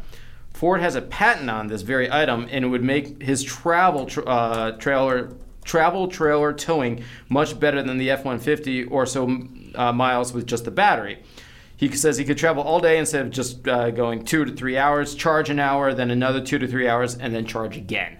All right, so this is an interesting uh, concept. So um, there was a patent, I think it was um, a couple years ago now, maybe even last year, which was a. Um, it looked to be some kind of range extender that fits into the bed, kind of like a in, in like an accessory toolbox, perhaps. And um, here's the issue with range extenders. Range extenders are a great idea. So the idea is you got a fully electric vehicle, and then in an emergency you can start up a small engine to get you to the next charger. like an i3. But people think that you can drive on range extenders just like you would drive on uh, any other engine. But the issue is a range extender is essentially just powering you down the road with however much power that range extender has. So as we found out with the BMW i3, it drove like a normal car on electricity. You could drive up to like 95, 100 miles an hour. It'd be very, very quick. And then when the battery dies, the range extender kicks on. Which But- is which is a 600cc Kymco Yeah. motorcycle engine. But a lot of people expected it to drive like a plug-in hybrid on a range extender, where you can still go 90, 100 miles an hour, still accelerate quickly. And why is it a Kymco and not a BMW? That's an interesting question. Yeah, that's one. Hey, if you if you know the answer to that, why did BMW put a Kymco power plant into their Uh, maybe i3 maybe instead the of the design of the engine. because BMW Motorrad Right. right, is uh, has been around There's- longer there's- than BMW building motorcycles. There's more to that story though. Maybe it was like they needed a certain displacement and they didn't need a um, they couldn't use a, a flat Actually, I'm probably wrong. I think motorcycles came after BMW because BMW started building airplane engines first, right? um, Yes. aircraft engines. That's correct. Yeah. No, and no, then, no. And then they were prohibited from building aircraft engines during this after the Second Yes. World War, so they had to go and do like motorcycles. Yes, and then cars I think Yeah, came in yeah. 1934. Um, but the issue with the range extender concept is essentially when you're running on the range extender, you're driving a vehicle with a tiny little engine. So with the Mm-hmm. BMW i3, you are no longer driving a vehicle that's fast and powerful. You are now driving a vehicle with a two-cylinder 34 horsepower engine, which means the top speed's about 55 miles an hour. Unless you're going up I-70. In which case, the top speed's about 24 miles an hour, as we found out. which is terrifying when trucks are passing you at 75 miles an hour. so if you were to range extend an F-150, It would be terrible. it would be pretty bad because the whole purpose of a range extender is to essentially limp you to the next charger. It's got a tiny fuel tank. It's just supposed to get you to the next charger. And I really don't think you could drive at all, especially towing. So his idea was he'd tow with a range extender. It's just Bad not going to happen. No. The where a range extender could be useful is say driving around the i3, it would take an hour to fully deplete the battery, right? Before you have to limp along. It's Maybe got- well, if you 50 miles of range. Maybe if you start the range extender right when you start driving, you could extend that um, uh, hour to like an hour and a half or two hours of convenient driving. So with the i3, the one we had was a 2014 that had like 50 miles of range, and the newest one got up to like 150. 50. No, ours was 84 officially, it? and then you can get up to like 150. But we never got 84. It was pretty I got 75 was Yeah. about what I would get on it. Yeah. before the range extender would kick in. But the idea, in theory, with a range extender, you could turn the range extender on right away when you have a full charge and just basically prolong Yeah, the inevitable. But, but there are other problems. Um, Well, legislation. You- No, they- no, no, no, no, Yes, not- yes, yes. Legislation. You couldn't do that on an i3 because the U.S. government said, yeah, "Hey, I, I don't want to go into that. That's a whole. what's an interesting conversation? Is more Our- interesting than the Sequoia." all right. Anyway, so, what were you going to say? now that you opened up this can of worms, we have to go into this. So when the when BMW brought the i3 into the states, they wanted it to be classified as an electric vehicle, right? Right. Yes. And not a plug-in hybrid. And you got Yes. huge advantages in California for doing that. So in order for it to be an electric vehicle, it had to go further on electricity than it could potentially go on gasoline, which meant that they shipped it with a two and a half gallon fuel tank. And then they had the software limited to two gallons, so it would go just ever so slightly further on electricity than gasoline. yeah, but there was more to it than that. What And they- then, and then what you could do in Europe on the European i3s, you could turn on that range extender whenever you wanted to. Here in America, you had to wait till the battery was completely dead. you know what the sound of that? That's the sound of everybody clicking out of this video. They've already clicked out long ago.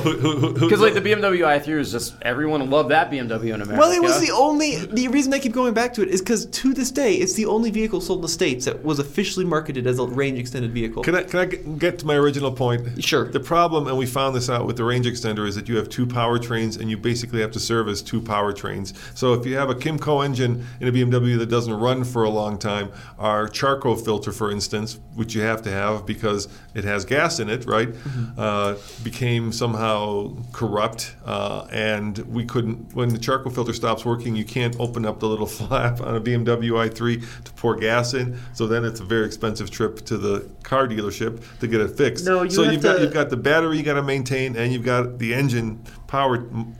Well, you got the battery, you got the motor, and the engine you have to maintain, and that gets expensive. In You've got theory, two powertrains. In theory, it shouldn't be that expensive, but Yeah, it but was. it was. because it's an old BMW. Um, but you could, to clarify, when the charcoal filter failed, we could still put gas in it. We just had to manually pop it. well, you could You have to go through the emergency release. Um, so, so what, well, to clarify some more, there's a little button in the car that when you push it, it doesn't, it opens up the flap normally, right? Right. But to do the emergency, you had to open up the, The hood. the hood and then pull a lever manually. So every Right. time you wanted to fill it up, you had to actually pop the hood. And But that would be that's not the fault of the range extender. That, that's the same thing on a plug-in hybrid. You have two powertrains. Well, the fault is that you've got two powertrains that you got to maintain, Right. Which is a Um, pain in the butt. anyways, it was an interesting question.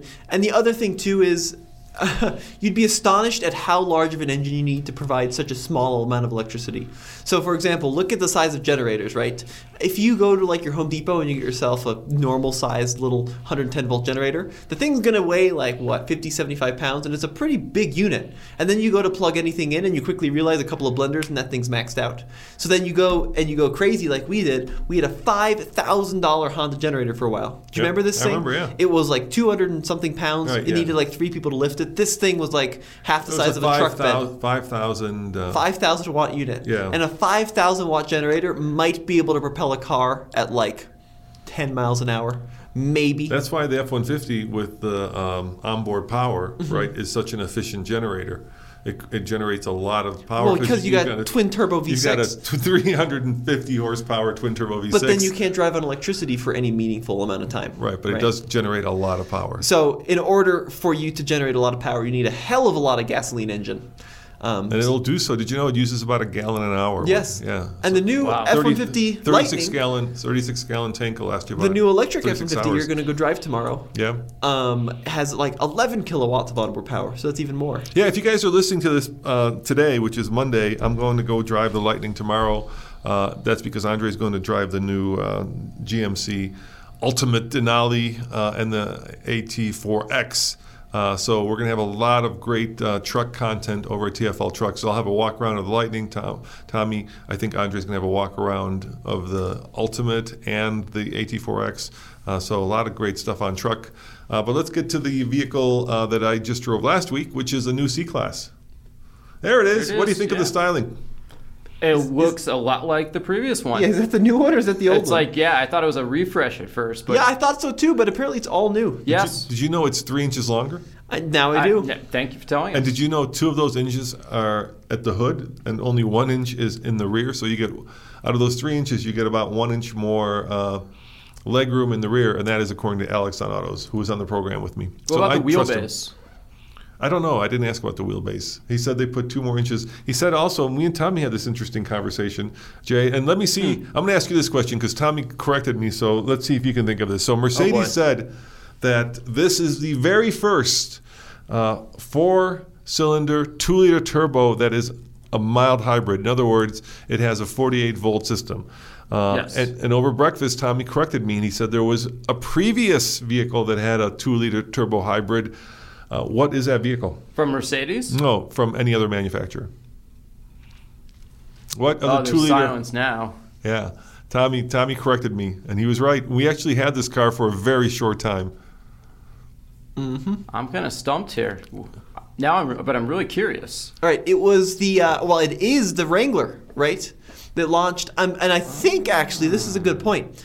They're not super well. They are wrong, but um, so the two-liter turbo in the Jeep launched as a mild hybrid, the e-torque system, and now if you go out and buy one, it doesn't have the e-torque anymore. Yeah, So I think they got rid of it. Yeah, I, we got rid of ours too. Yeah, Why did they reason. get rid of it, do you think? because we got rid of ours. it left us yeah. sure, that's the reason. It, it, it had issues. Yeah, it was Okay. not not fantastic. Yeah, it lit up like a uh, the the trouble lights lit up like a Christmas tree. And then it we stopped were, charging at the top of Mount Oh, Evans, yeah, which that- is not that's good. not great. So you think the new C class, they Mercedes has it worked out? Well, so what what Jeep does is they do like um, this stupid belt-driven alternator, um, which is just like a big chunky motor that kind of sits on top of the engine driven by a belt. Mercedes integrates their um, um, EQ boost system into the engine transmission like a sandwich system, and that's a much better way of doing it.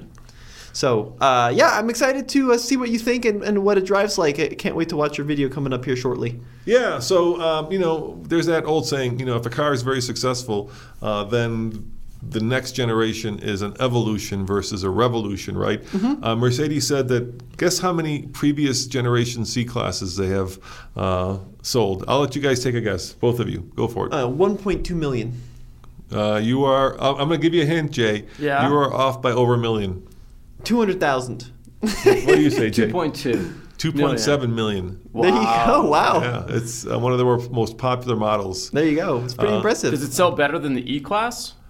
I don't know how many E-Class they sells, but at 2.7 million, I'm, I'm sure that's a that's lot of cars. That's a lot of cars. Especially these days for That's got to be global, right? That's The global, yeah, worldwide, globally, yeah, Yeah. yeah. Uh, and uh, you know, design-wise, interior and exterior, it's got you know a lot of like uh, uh, S-Class in it, right? So uh, Mercedes was trying to, Yeah, it's got that like floating console thing. Yeah. With the big round vents. I think it looks good. It, it's a nice design. I like all the blue lighting trim. I mean, that's not new in a Mercedes, but it still looks really No, it looks good. yeah, they were trying to push the narrative of it being a baby S-Class. Baby S class. Yeah, yeah. There you go. Uh, but uh, of course, like a baby S-Class, it's not inexpensive. Yeah, what's the starting price? Uh, I'm not sure if that's embargoed or not, so I, I'd rather not say. Uh, Okay. If, if if at all possible, until the video comes out, which will come out May 16th, I believe. All right. Well, you have to stay tuned for all that. But you can see you can see a lot of S class in the design of, yes. of the vehicle. Yeah, it's nice. It's very minimalist but very refined. I like this new like uh, dual bladed steering wheel that Mercedes has been doing all over the place. I think it Is looks that a flat cool. bottom steering wheel? I can't tell from here. It is a flat bottom steering wheel. Yeah. Uh, you know, I'm, I'm not the one thing I, I, I gotta say I'm not impressed with those. They're not really haptic, but look at those like buttons that uh, control, for instance, uh, the uh, seating positions, right? Uh, they Oh, used to yeah, be- they- they used to move and now used they don't move. They used to move and now they don't move. You got to kind of like just, and, and I'm always trying to push them, and you don't push them. Yeah, I don't like that very much. It's very Yeah. frustrating to It use. is very Yep. frustrating. I've used those as well. Yeah, the new system's not very good. Uh, it does have some pretty cool cameras. It's got that 360 degree bird eye camera. Mm-hmm. Uh, and of course, uh, this, the one I drove at least, had complete, you know, uh, both proximity, uh, not proximity, what do you call it? Adaptive cruise control. And lane centering. And lane centering. There you go. And it, it had it all. And it, it, uh, it, you know, didn't have one of the two or three missing. All right. Yeah. Well, that's great. Yeah. Be sure to stay tuned for that video coming up. Do we have anything else you want to mention? I don't know. How about you, Jay? What else you got going on?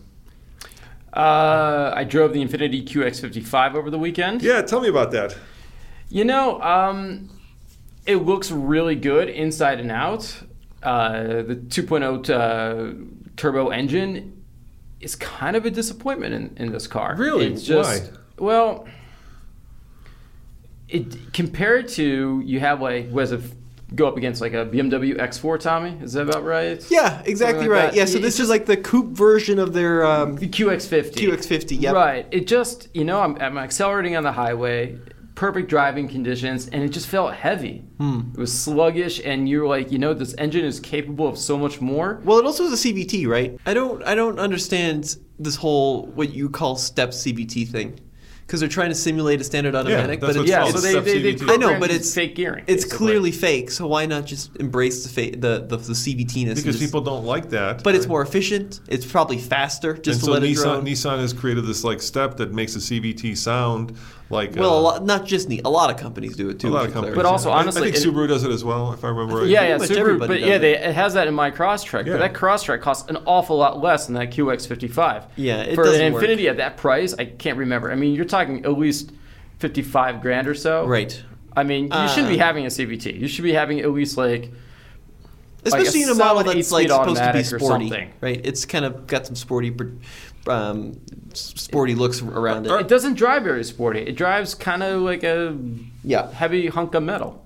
All right, well, let's wrap this up with probably the most eye-opening car that we recently drove, uh, and actually drag raced against the Tesla Model 3. So uh, I got to go up to our new um, quarter-mile uh, drag strip, which is actually uh, an airplane field. And guys, um, we're bringing back. Get this, Tommy, TFL bids. I'm announcing it right here, right now. Okay. Uh, and the first car, if you've been going to our truck channel, you notice that we've got a new video series called Go Big. Yep. Uh, where Tommy's driving a 1999 Chevy Suburban, right? Yep. Uh, and we are going to be auctioning that off for charity. Who are we going to auction that off? Yes, it's going to support the Colorado State University uh, Drone Center. So all proceeds are going to go and support them, which is a fantastic little organization here. They're doing some really cool scientific research and all that. Um, so all the proceeds from this auction are going to go to them, and it'll be live here pretty shortly, hopefully. So you'll have all of that um, information coming up very soon. But yeah, it's just going to be a way um, that if you like the vehicles, you've seen the videos, you can potentially bid on it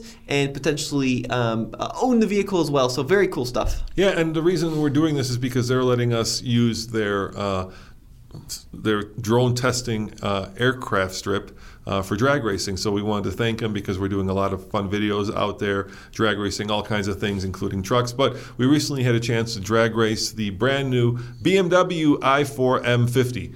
Uh, which is uh, an all new electric 4 Series uh, BMW that looks like a regular 4 Series, except if you look close, you'll note that it doesn't have exhaust pipes. And so we thought it'd be fun to match it up against its direct rival, which is the i, which is the Model 3 Performance. And that video is up on TFLAV or alltfl.com. Uh, and um, I won't tell you which one won, but I got to tell you, I was super impressed by that uh, BMW. It was like the first. Uh, uh, electric car that wasn't kind of Tesla funky. And I'm not saying Tesla funky is bad. I'm, you know, Tesla funky to me means you've got two steering wheel controls and you've got a big screen and it's very minimalist.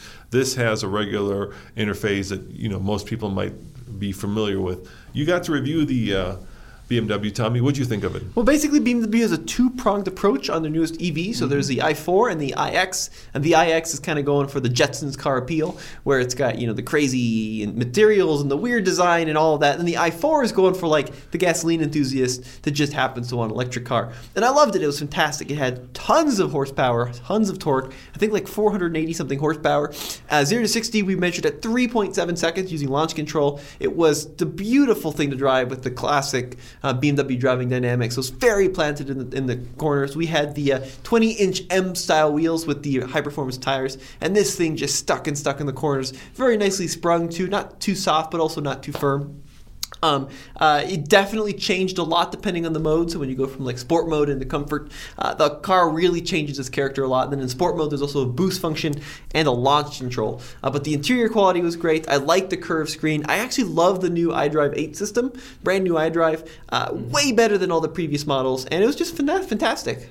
Yeah, seventy-seven thousand. Yep, it's expensive. Yeah, uh, and there's another interesting question that we had and we can't answer, but we'll throw it out to you guys. See if you can answer this. So, Tommy, you just said it has a boost feature, right? Yep. So the way that it works is uh, there's a little graph that says boost, and when you put it in sport mode, you have um, a certain amount of boost. In other words. Uh, almost like a certain amount. I think it's got what 500. How many horsepower? 500. And, well, I think it's 486, isn't it? I think it's 500 or is it torque 500? Uh, torque might be might be. Let anyway, 500-ish horsepower. Uh, when you see the little boost um, display, you get more power. Oh, sorry, you're right. 536 horsepower. Yeah, that's what I yep. said. 536. I'm pretty good at memorizing numbers for some reason. Everything else I forget. Anyway, 536 horsepower, and so you get you get more power, and then as you use the boost, it, you know, basically what you're getting is more battery power. Uh, and as you're getting more battery power, you're probably thermal heating, thermo, you know, uh, heating the batteries, all the cables, all the motors, and at some point you run out of boost, and it, it, it kind of it doesn't derate itself, but it doesn't give you that extra power. Sure. Uh, but Tesla doesn't do that, right? They also don't do a launch control. All right, with the Tesla Model 3 performance, not the Model S, right? That's got a ludicrous mode and cheetah mode. I'm talking about the Model 3 when you floor it, it gives you all the power. Right. Well, it, it's worth noting though, if you push a Tesla too hard, they derate pretty quickly. Right. That, that was my question. So, like when the Porsche Taycan came out, Taycan came out, uh, one of the things that, that Porsche said was you can do the same 0 to 60 run 10 times over and it won't kind of derate itself. So, the question is do you need launch control? I mean, it, it, seems silly. And do you really need this boost feature? Should you, shouldn't it be just like Tesla that when you floor it, Jay? What do you think? You get all the power. Do you actually have to have a special boost feature and launch control to get the quickest acceleration? What do you like better? That kind of like it goes to. I'm not. Well, that's a cliche. You know what I mean? It's like that goes to 11 cliche. Well, here, look, you've got two different. Okay here's here's the different strategies, right? Yeah. And if you accelerate an electric car enough times, the car will automatically not a Porsche Taycan allegedly. I, I really like to try that. Okay, but pretty much every other car I've been in, well, it will thermal, thermal throttle yeah. after enough because it's just the stuff gets just too hot. Right. So you can do it the BMW way, where they give you the little boost bar right? You can do it the Tesla way where they really don't give you much except they, they slowly kind of take away this little acceleration graph the more you do it. Yeah.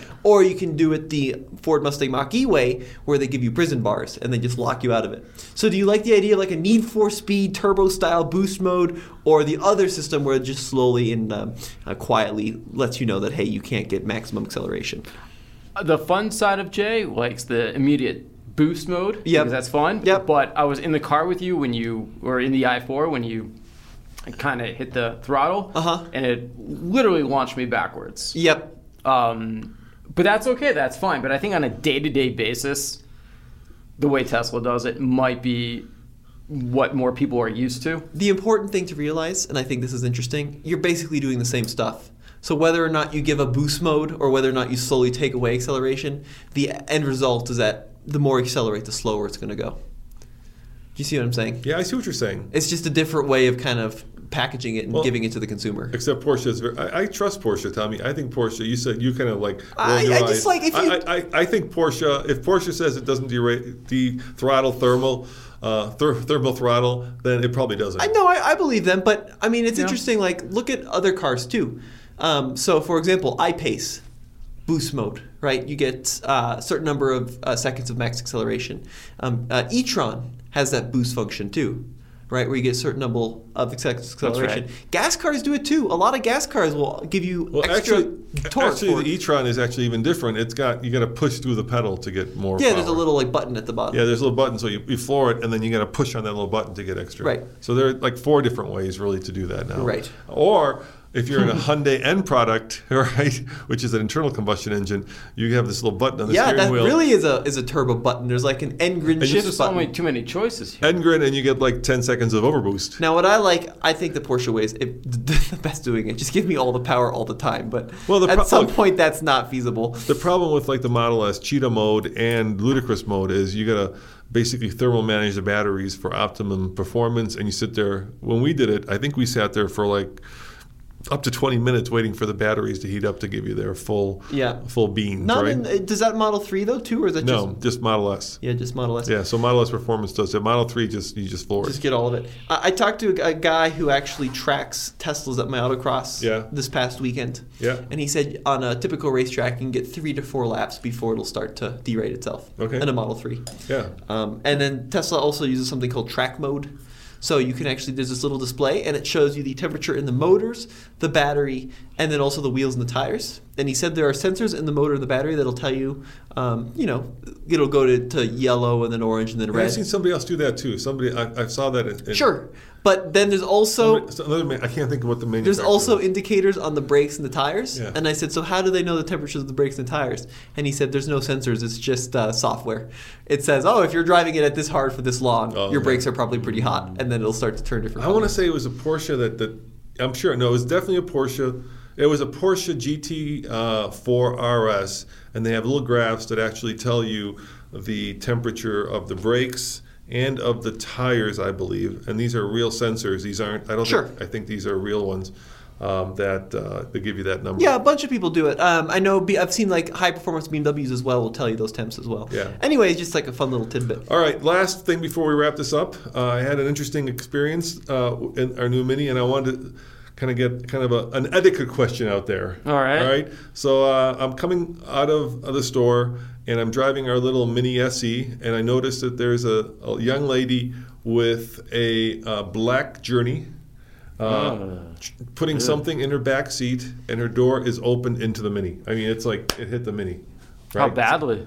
So uh, it was the edge of the bottom of the door because the Mini's really short, and it put a little ding in the back of the Mini. Oh no. So it's it's a ding. So uh, you know, I mean, being you know, you know, a car guy, uh, it, it hurts when you see somebody Absolutely. you know basically open their door into your car. So I walked up to her, and I was being, I think I was being very. Um, I was trying to be very polite, but you know, at the same time express my. Uh, concern that her car just damaged my car. So I said, "Excuse me, but do you know that your door, uh, you know, is in my car, is basically hitting my car?" And she looked over, and then I looked inside, and she was putting a baby into a baby seat. Ooh. And then I was like, okay, so what, what is now my choice here, right? Uh, my choice is I, I could be like, uh, do you want to handle this via an insurance company because there was a ding in the door? Yeah. Or do I just say, well, she's got a little baby. She's, you know, she's already, she already looked, she had Iowa plates on her vehicle. So I, maybe she was visiting from out of town. She looked like she was, you know, ha- had her hands full with the baby. So I just said, you know what, never mind. Uh, and I drove off, kind of licking my wounds. Uh, but I don't know what you do at that. I mean, That's a tough call. I think you did the right thing. you think so? Yeah. I mean, I felt bad for her. You know, I, I could see. I remember when you were that age, Tommy. I Sure. could see, you know, your mom doing the same thing. It's listen, you have a young child. It's tough, and she probably didn't even realize it. And you know, it's I don't think she realized it. no. There you go. I think that's your answer. I think you did the right thing. Cool. All right. Solves that. there you go. Well, thank you so well, much you- for listening. You're really uh, touring to that etiquette question. I, I don't I don't do very well with these ethical dilemma questions. etiquette. Etiquette. Yeah, etiquette dilemma questions. No, I just I, I think you did the right We'll, thing. we'll just call it the baby dent in the in the uh, The baby dent. Just, from just, just, it's part of doing business. In other words, part of like owning a car and parking it in a busy parking lot. Absolutely. Yep. Yeah. All right. Well, that's been quite the long hour and a bit. All right. Um, let me know since Tommy's uh, not helping out. Thank you, Jay, for helping out. In the comments below, what, what you think was the right course of action, and you know what what you do when somebody does that. Because you know, you, oftentimes you get to your car right and you see the ding, but you never actually see the person who's done it because they have either unwittingly or wittingly left the scene of They'll, the. they'll just drive away Yes. as fast as they Yes, can. Yes. Yes. Yes. and as always, check out alltfl.com for all of our stuff in one location. All right. Thank you for watching. Thank you for listening, uh, and see you guys next time. Ciao. When you need mealtime inspiration, it's worth shopping Kroger, where you'll find over 30,000 mouthwatering choices that excite your inner foodie. And no matter what tasty choice you make, you'll enjoy our everyday low prices, plus extra ways to save, like digital coupons worth over $600 each week. You can also save up to $1 off per gallon at the pump with fuel points. More savings and more inspiring flavors make shopping Kroger worth it every time. Kroger, fresh for everyone. Fuel restrictions apply. Save big on brunch for mom, all in the Kroger app. Get 16 ounce packs of flavorful Angus 90% lean ground sirloin for $4.99 each with a digital coupon. Then buy two get two free on 12 packs of delicious Coca Cola, Pepsi, or 7UP, all with your card. Shop these deals at your local Kroger today or tap the screen now to download the Kroger app to save big today. Kroger, fresh for everyone. Prices and product availability subject to change. Restrictions apply. See site for details.